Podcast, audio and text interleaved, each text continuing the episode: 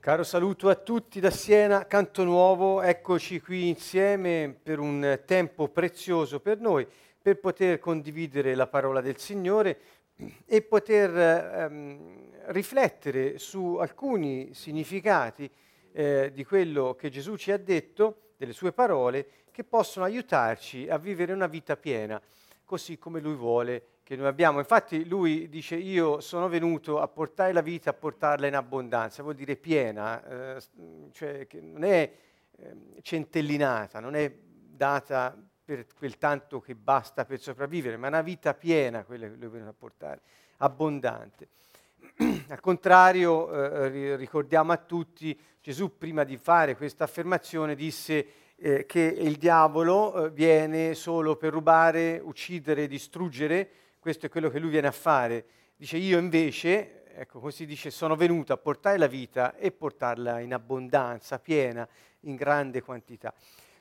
Bene, con questa premessa di vita e di eh, gioia per noi, entriamo ancora una volta in questo argomento nella serie della giustizia di Dio, come vivere nel regno di Dio, la parte sesta. Questa mh, come vivere nel regno di Dio, questa sezione della serie, è, mh, come vedete, un po' lunga perché ci sono molti aspetti dei Vangeli che stiamo esaminando sotto il profilo che abbiamo preso in considerazione. In breve faccio per riportare tutti a quella che è la, eh, l'argomento che stiamo trattando, perché ci sono delle sessioni precedenti e chiunque sta guardando questa sessione e basta, o guarderà soltanto questa una volta che sarà sul nostro sito. Eh, ci raccomandiamo che andate a vedere anche quelle precedenti per poter avere un quadro completo. In breve stiamo dicendo che nel regno di Dio, cioè in questa dimensione dello Spirito che con noi condivide la sua natura divina sulla terra, nella dimensione spazio-tempo, in questa eh, ritrovata capacità dell'uomo di poter vivere da ambasciatore del regno dei cieli sulla terra, c'è eh, la necessità di vivere secondo giustizia. Ed ecco perché la giustizia di Dio. Quindi vivere secondo giustizia vuol dire fare la volontà di Dio per noi, vuol dire mettere in pratica le parole del Signore affinché la rettitudine di Dio sia vista in noi e noi possiamo avere una vita piena nel suo regno. Attenzione, perché molte persone che eh, per fede, credendo nel Signore Gesù Cristo, sono entrate nel regno dei cieli, eh, non hanno comunque una vita piena. Che vuol dire questo? Vuol dire che nel loro vivere trovano dei blocchi, trovano degli impedimenti, degli inciampi, trovano una ristrettezza nel godimento della loro vita, ci sono problemi eh, di ogni genere di solito sono quelle cose, quelle situazioni che impediscono alle persone di poter sviluppare completamente il loro potenziale, di poter avere, eh, eh, diciamo, successo nelle loro imprese, prosperità in quello che fanno, dove per prosperità, si è sempre detto, non si intende una gran quantità di quattrini, ma che tutto ciò che iniziamo a fare venga portato a termine e che sia una traccia visibile nel progresso che sulla terra l'uomo è destinato a portare. Ebbene, questi impedimenti, queste situazioni di blocco sono proprio quelle situazioni di maledizione, così ormai le abbiamo eh, individuate e chiamate, che per tutto il Vecchio Testamento, nella Bibbia, sono sempre ripetute, dove Dio dice guardate, se non fate quello che io vi dico, troverete queste situazioni di maledizione. Gesù è venuto e ha detto la stessa cosa, ha detto io vi dico come vivere, se vivrete così eh, avrete la vita abbondante che ho portato, altrimenti vi troverete addirittura a non poter più vivere nel regno dei cieli. Che vuol dire questo? Che si può entrare e si può anche uscirne, certamente, perché per stare nel territorio di un re e sotto la sua influenza sovrana, in un regno, occorre sottomettersi alla volontà del re e anche farla. Non basta, non basta solo dire sono un, tuo, eh, sono un tuo cittadino al re, ma occorre anche fare quello che il re dice. L'abbiamo già detto che la giustizia è la nostra massima protezione ed è anche la estrema garanzia della potenza. Questa è una nuova chiave che vediamo stasera del Regno dei Cieli, la chiave dell'autorità e della potenza sta nella giustizia.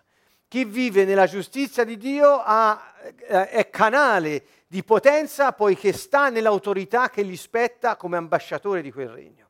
Ecco che dunque Gesù viene ad avvertire, attenzione dice, se non vivete come io sono venuto a dirvi, perché il Padre nessuno l'ha mai visto, solo io so chi è, cosa fa, cosa vuole, la sua volontà, vi sto dando tutte le informazioni per avere la vita piena che io ho portato. Se la volete, vivete come dice il Padre, altrimenti in alcune parti dice sarete cacciati fuori, in altre parti dice non vi conoscerò nemmeno, in altre parti dice non potrete entrarci. Capite? È proprio un problema di trovarsi fuori da questo regno, anche temporaneamente, poiché è, è, è possibile che una persona temporaneamente distratta si eh, allontani dalla volontà di Dio e poi con pentimento e con fare operoso rientri nel seminato della giustizia.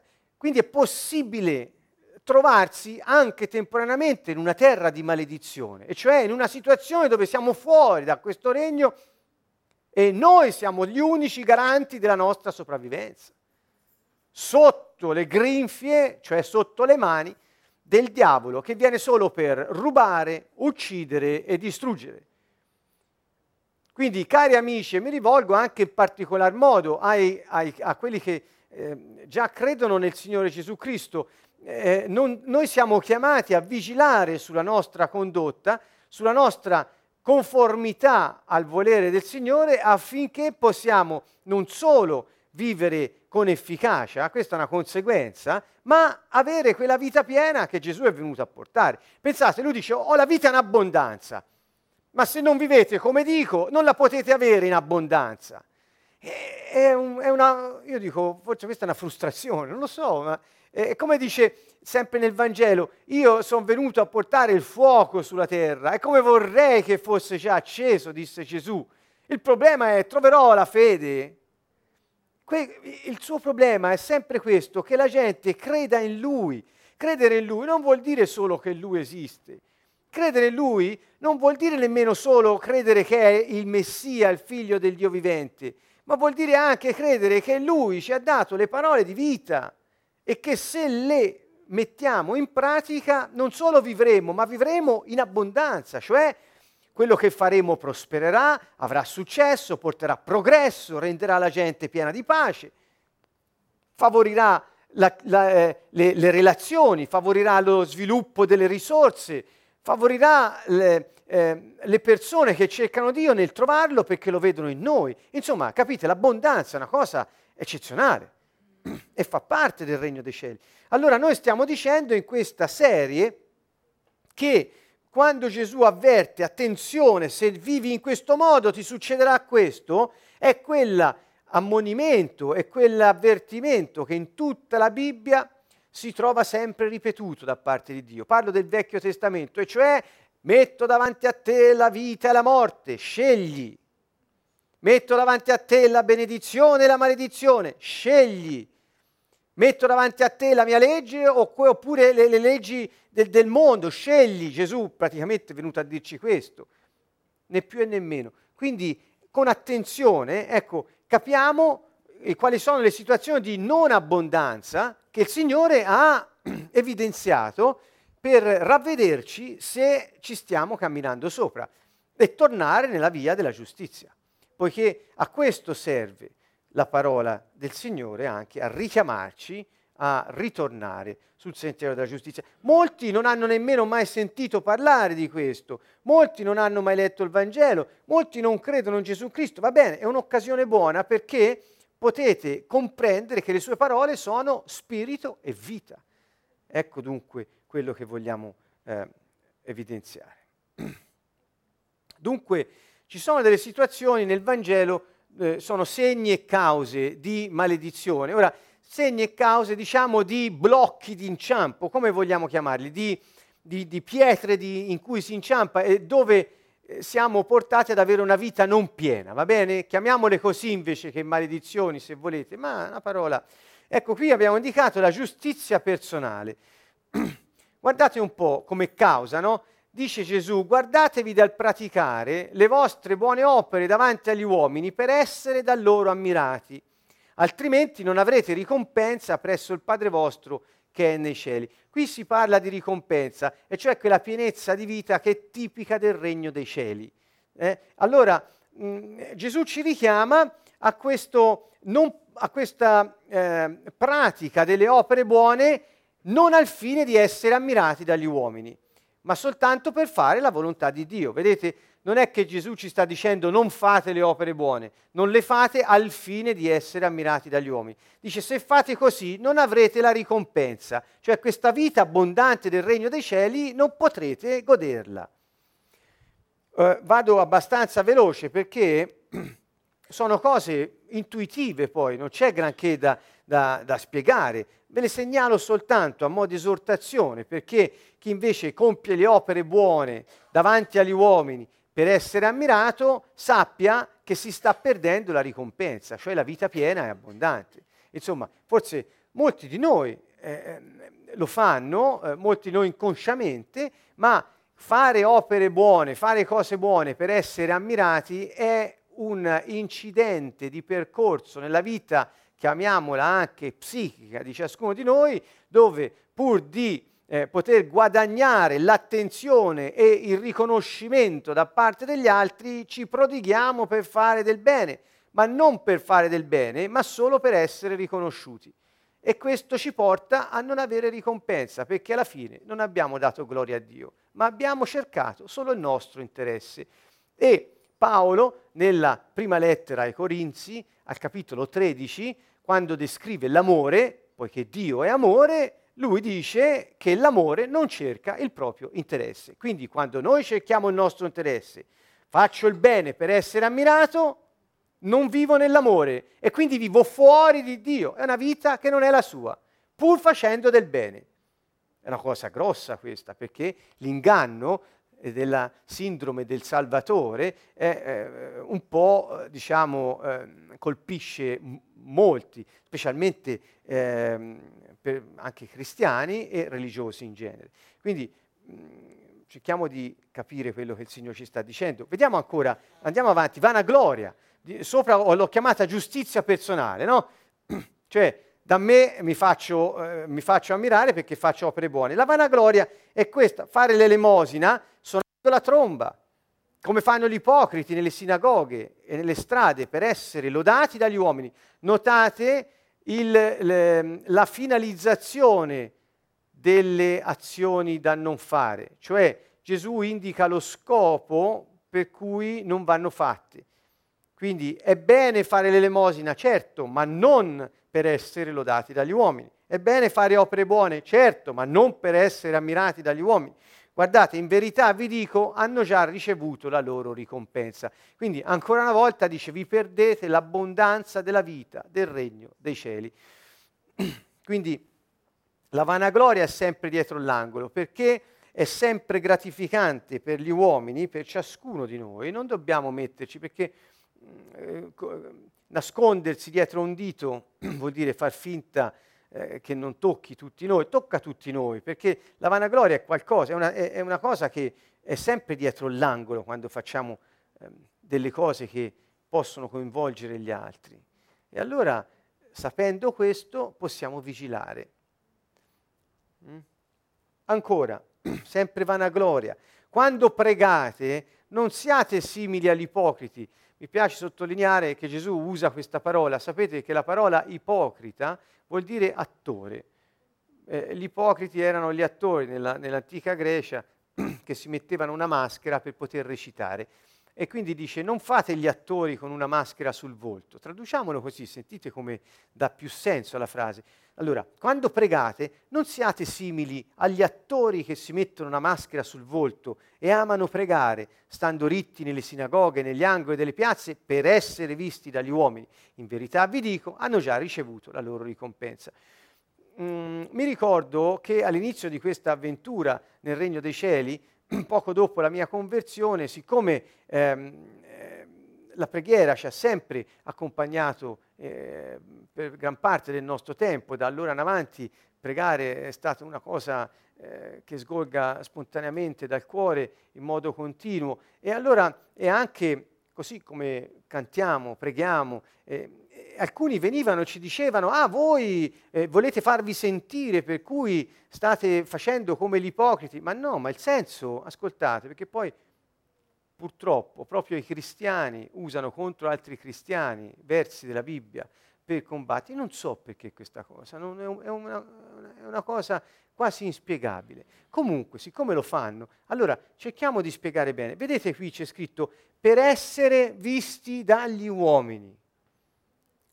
Così prima c'era per essere lodati dagli uomini, prima ancora c'era per essere ammirati dagli uomini. Quindi vuol dire che tutte queste azioni, cioè dal pregare a fare l'elemosina e poi il primo che vi ho portato era praticare le opere buone, vanno bene. Il problema è a quale fine a quale scopo? Ecco qui, se lo scopo è la giustizia personale, la vanagloria, eccetera, allora non avremo la ricompensa. Stiamo facendo una cosa vana, inutile. Ancora, eh, questo fatto del perdere il premio, la ricompensa, cioè questa vita abbondante del regno, che è già a nostra disposizione, ehm, non la riceviamo se, dice Gesù, non impieghiamo i talenti che ci sono stati dati. Anche questa è una cosa eh, strabiliante per alcuni, perché eh, ecco, va un po' compresa. Guardate, Matteo 25 dice, toglieteli dunque il talento e datelo a chi ha dieci talenti. Questa è la fine di una parabola che io non voglio ora raccontarvi perché è nota, ma l'accenno soltanto. C'è una persona che lascia i suoi beni da amministrare ad alcuni che restano, lui se ne va per un certo periodo e lascia i suoi beni da amministrare a chi dà uno, a chi dà due, a chi dà tre eh, cose, talenti, eh, denari sono da amministrare. Allora, quando torna, uno dice io li ho impiegati, ecco, li ho raddoppiati, quell'altro, ecco, io li ho impiegati, ne ho avuti di più. E l'ultimo dice io avevo paura di te, l'ho nascosti sottoterra, ecco ti restituisco il talento che mi hai dato. E, e Gesù dice, il proprietario del talento che gliel'aveva dato per fare frutto, glielo toglierà. E dice datelo a chi ha i dieci talenti perché a chiunque ha sarà dato e sarà nell'abbondanza, ma chi non ha sarà tolto anche quello che ha. E il servo fa nullone, gettatelo fuori nelle tenebre, là sarà pianto e stridore di denti. Che vuol dire? Che Dio quando ci crea, ci crea per uno scopo e con un intento, ci un, imprime in noi uno scopo e ci dà una visione per la nostra vita, ci fa... Ci, ci, ci crea per fare qualcosa di concreto, per il progresso, perché si veda la sua gloria e per governare l'ambiente nel quale ci mette, nel senso di manifestare la sua rettitudine e la sua potenza, la sua influenza. Ebbene, per fare questo, a ciascuno di noi, siccome siamo tutti uno diverso dall'altro, non ce n'è uno uguale all'altro, di persone, sia fisicamente che per la personalità, per il modo di fare e per i talenti, cioè i doni, le cose che vengono, le capacità ehm, che ognuno ha, le attitudini. Siamo tutti diversi perché? Perché tutti possiamo contribuire. Non c'è la possibilità di dire ah, non c'è spazio per me nel mondo perché qualcuno ha già i miei talenti. No, ognuno ha i suoi. Quindi Dio ti equipaggia per poter raggiungere il suo scopo e realizzare il suo intento attraverso di te. Se i talenti che ti ha dato, anche le capacità naturali che ti ha dato, non le metti al servizio dello Spirito, ma li sotterri per paura, lui dirà ti sarà tolto anche quel poco che avevi, perché sei un servo fa nullone. Queste sono le parole del Signore. E cioè, cari amici, non cercate di fare gli ipocriti, no scusate, mi rivolgo a voi, sto facendo un, una specie di proclama generale, e cioè diciamo, non cerchiamo di fare gli ipocriti cercando una falsa umiltà, con un servilismo da fannulloni, perché alla fine troveremo una mala sorpresa non avremo ricompensa e saremo gettati fuori là dove c'è pianto e stridore di denti. Questa parola mi fa risuonare molto dentro. Quindi se hai un dono, se hai un talento naturale, non è quello che ti fa sopravvivere, non è, non è qualcosa che Dio ti ha dato per sopravvivere, per arrangiarti, per, No, te l'ha dato perché raffinandolo, studiando, preparandoti, rendendolo disponibile per tutti e per lo scopo che hai, tu possa lasciare una traccia sulla terra realizzando quello che Dio ti ha dato da fare. E questo è sempre prosperità, progresso, ricchezza di ogni genere nelle relazioni, ricchezza nei sentimenti, nelle emozioni, ricchezza nella comunicazione, ricchezza nella creatività, ricchezza nella vitalità, in ogni cosa. Non sotterriamo i nostri talenti, amici, perché non solo derubiamo gli altri, che non avranno mai quello che noi eravamo stati creati per fare, ma anche noi saremo privati, perché abbiamo scelto per paura di sotterrare quello che Dio ci ha dato. Ancora, se noi non abbiamo stesse, le stesse priorità che ha Dio, ci troveremo a perdere la vita e il regno. Allora, eh, che cosa vuol dire questo? questo è molto semplice.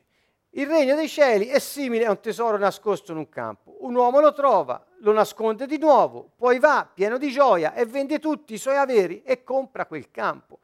Queste sono le priorità che Gesù ci dà. Quando hai trovato il regno dei cieli, tutto il resto che hai, dagli affetti ai soldi, sono compresi nel tesoro che hai trovato, e cioè nel regno, fanno parte del regno dei cieli. Gesù dice, se perderai la tua vita per il mio nome, la salverai. Quindi l'unico modo per salvare gli affetti, le cose, la tua personalità e i tuoi talenti, le capacità naturali, perché servano allo scopo per cui sono state create, è metterle al servizio del regno dei cieli. Ecco la priorità, il regno e la sua giustizia. Se questa è la nostra priorità, tutto ciò che Dio ci ha dato per raggiungere il nostro scopo sarà salvato, preservato, lo potremo usare con grande soddisfazione, altrimenti lo possiamo solo che perdere. Questo è un grande insegnamento. Quindi, cari amici, settate le vostre priorità, settiamo le nostre priorità. Ogni giorno noi siamo chiamati a rimettere a posto le nostre priorità perché sapete, camminando su questa terra, nel mondo, diciamo, in quel sistema che eh, eh, governa eh, sotto il potere del diavolo, eh, i sistemi che possono stare organizzati, Dico, camminando lì ci si impolverano un po' i piedi. No, Gesù stesso lo disse e quindi per questo poi lavò anche i piedi ai discepoli e disse voi per la parola che ho annunciato siete già puliti, però insomma i piedi sono sporchi, vanno lavati.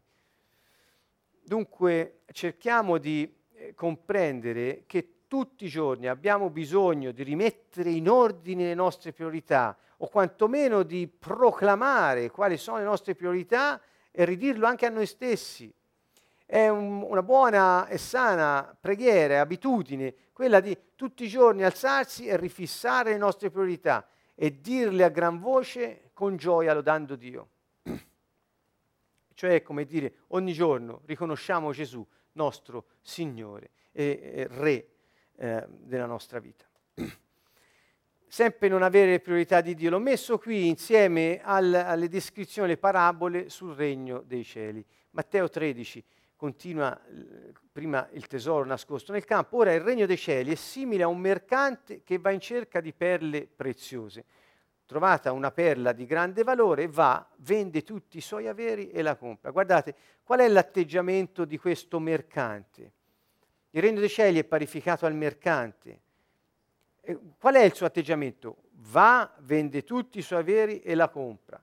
Guardate l'atteggiamento dell'uomo che trova il tesoro nel campo va pieno di gioia, vende tutti i suoi averi e compra quel campo. Vedete, chi trova il regno dei cieli e mette le priorità in ordine, non risparmia niente per il regno, perché sa che nel regno c'è tutto.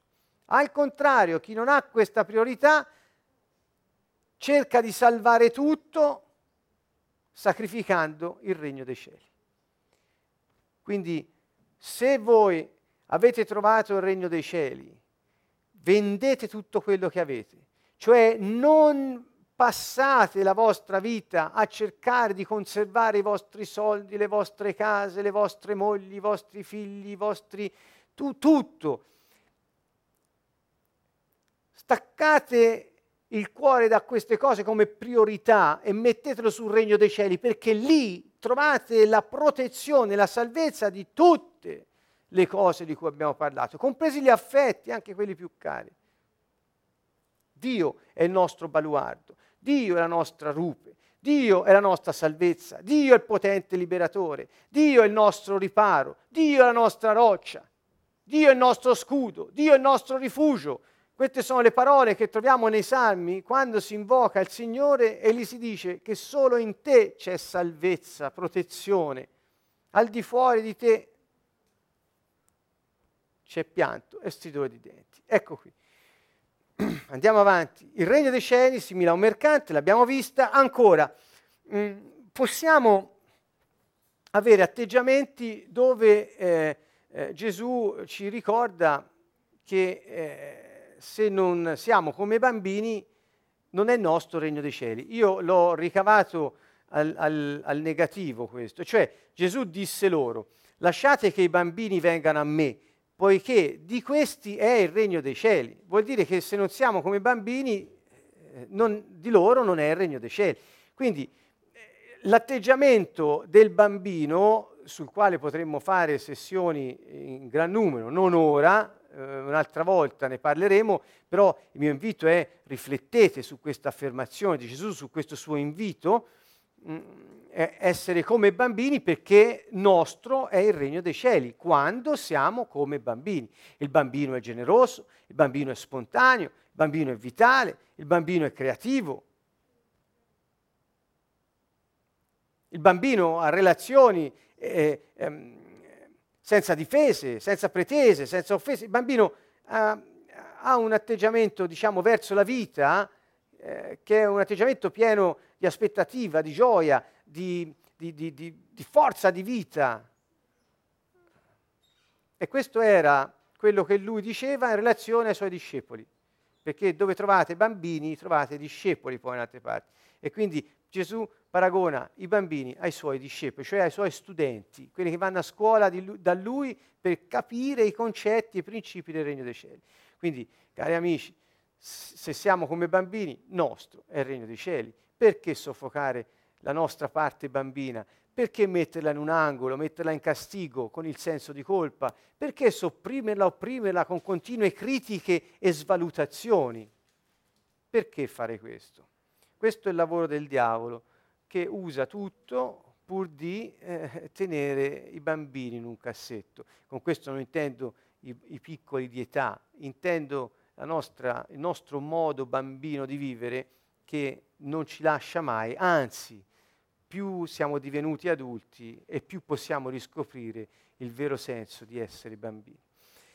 Bene, ancora eh, troviamo che il disperdere è un motivo eh, ed è una causa di, eh, di maledizione, di, di, una vita impoverita. Ecco, una vita impoverita. Matteo 12,30 dice chi non è con me è contro di me, chi non raccoglie con me disperde.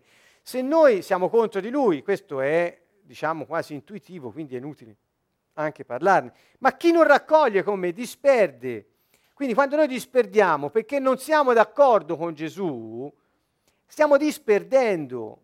E per chi disperde non c'è la vita abbondante, perché se sei contro di lui, anche perché disperdi, perché non sei d'accordo con lui, è un problema. Ascoltate, Gesù ha dato dei precetti eh, precisi. Io non voglio andare su grandi temi biblici come eh, sarebbero di moda oggi e che eh, molti cristiani anche ritengono discriminatori addirittura. Cristiani danno del discriminatore a Dio dicendo che eh, discrimina alcune categorie di persone. Lasciamo.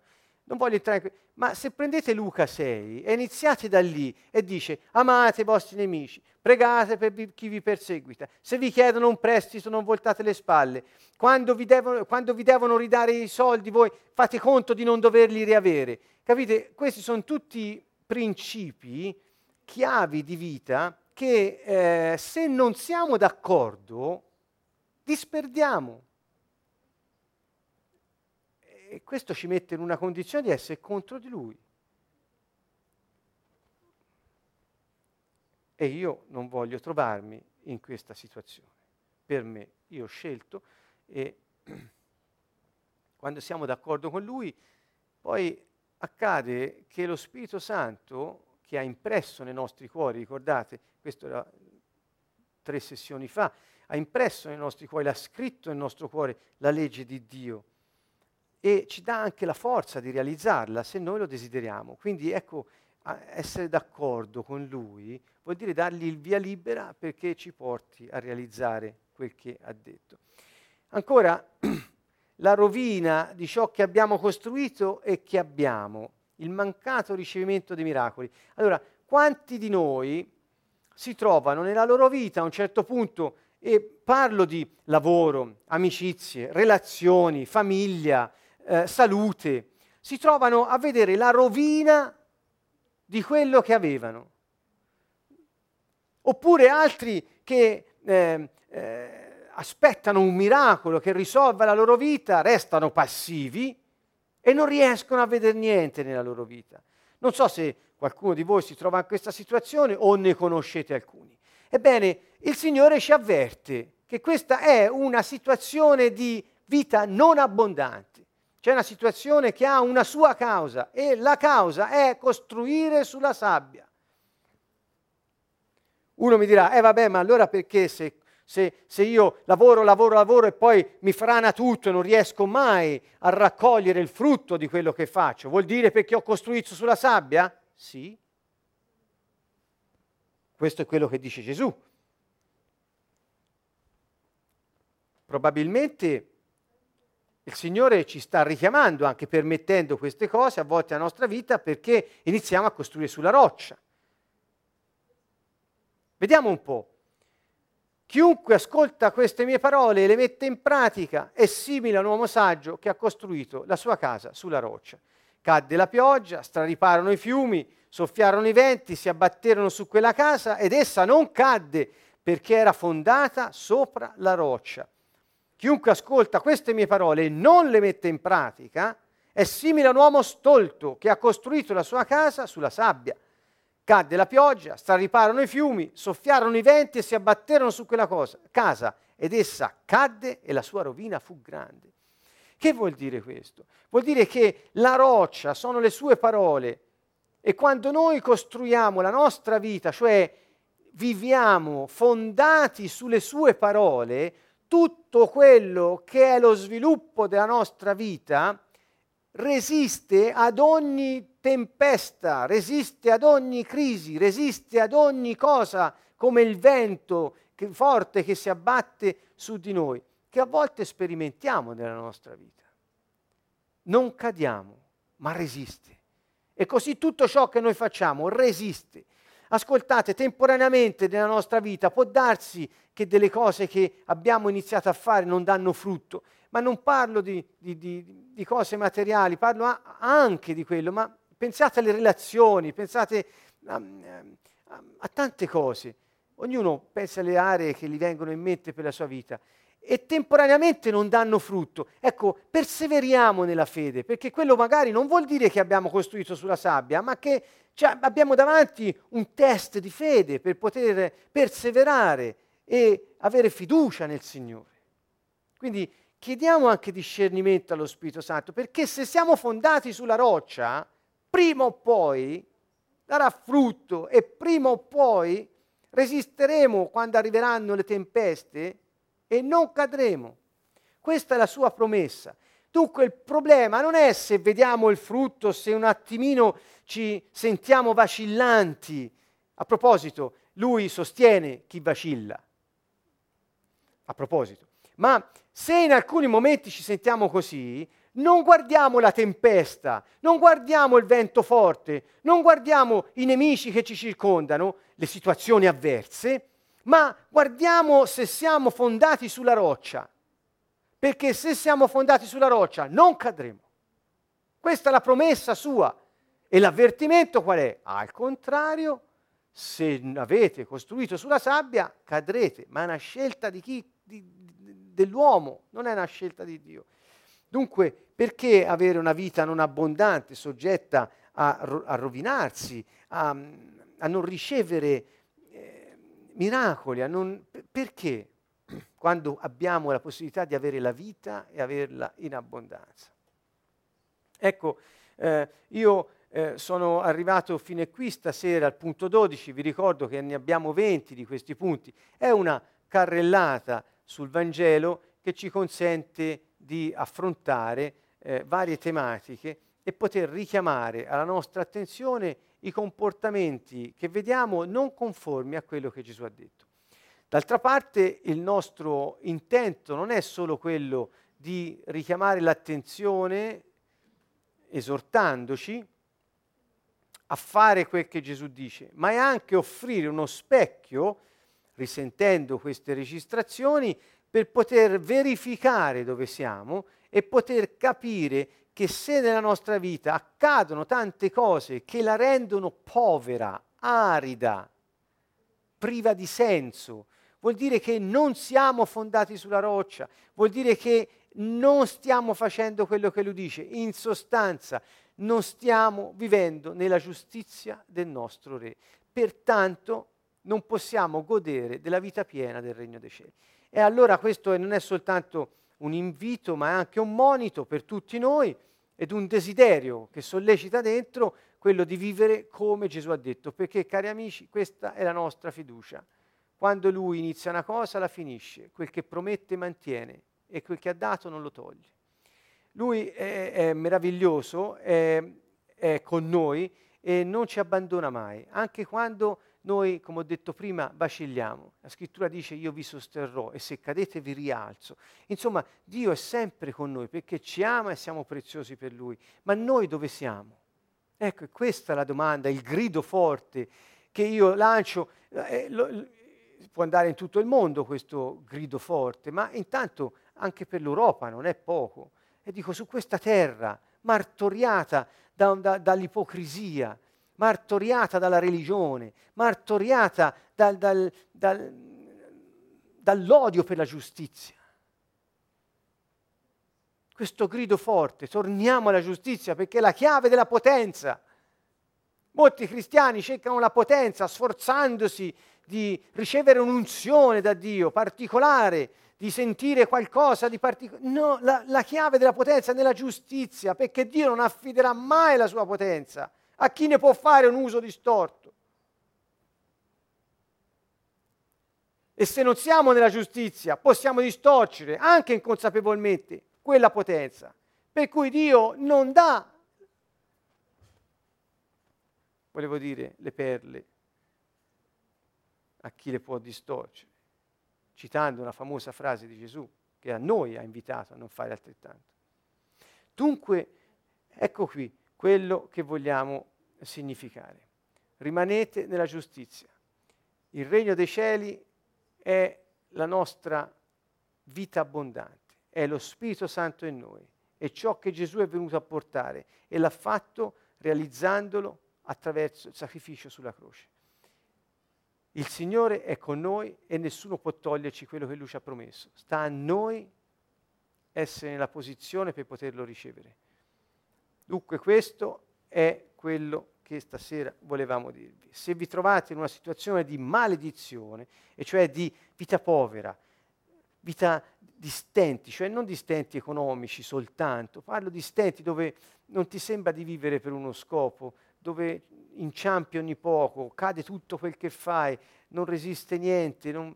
Eh, se, se hai questa situazione, torna alla giustizia. E se non l'hai mai fatto, inizia a costruire sulla roccia. Voglio far presente che queste fondamenta sulla sabbia possono essere anche generazionali. questo è un, è un tasto che toccheremo, eh, spero, da settembre in avanti, è un, un, una carrellata sull'albero di famiglia. Le, le, le famose fondamenta di cui ci parla questo brano evangelico sulla sabbia possono essere anche generazionali e sappiamo che di generazione in generazione si trasferiscono queste situazioni di vita impoverita perché eh, sono trasmesse di padre in figlio, di madre in figlia. Sono, sono, cose che vengono trasferite non solo materialmente, non solo biologicamente, parlo di malattie di ogni genere, ma eh, non solo economicamente, parlo di difficoltà finanziarie, ma nemmeno psico- solo psicologicamente, parlo di tare caratteriali o di personalità o di comportamento, ma anche spiritualmente. Per cui spesso non costruiamo sulla roccia perché da generazioni la nostra famiglia è sotto un altro regno. Allora ecco, ecco questo invito a, mentre ascoltate queste parole, a fare un ampio raggio di disamina, non solo nella nostra vita, dove siamo noi, ma dove erano i nostri padri e cosa ho fatto io di quella vita che ho visto attraverso di loro. Ecco, questo è un grande richiamo a pregare anche per interrompere ogni trasmissione eh, spirituale di ereditarietà. Eh, spirituale, sembra un controsenso, ma c'è un'ereditarietà anche spirituale, assolutamente, eh, intergenerazionale. E noi pregando eh, e riconoscendola e pregando possiamo interrompere questa trasmissione che non vogliamo. Bene, con questo eh, ci salutiamo, ci vediamo mercoledì prossimo, sempre da Siena, Canto Nuovo, ancora per una ulteriore sessione sulla vita nel Regno dei Cieli. Nel nome di Gesù Cristo vi salutiamo e vi benediciamo.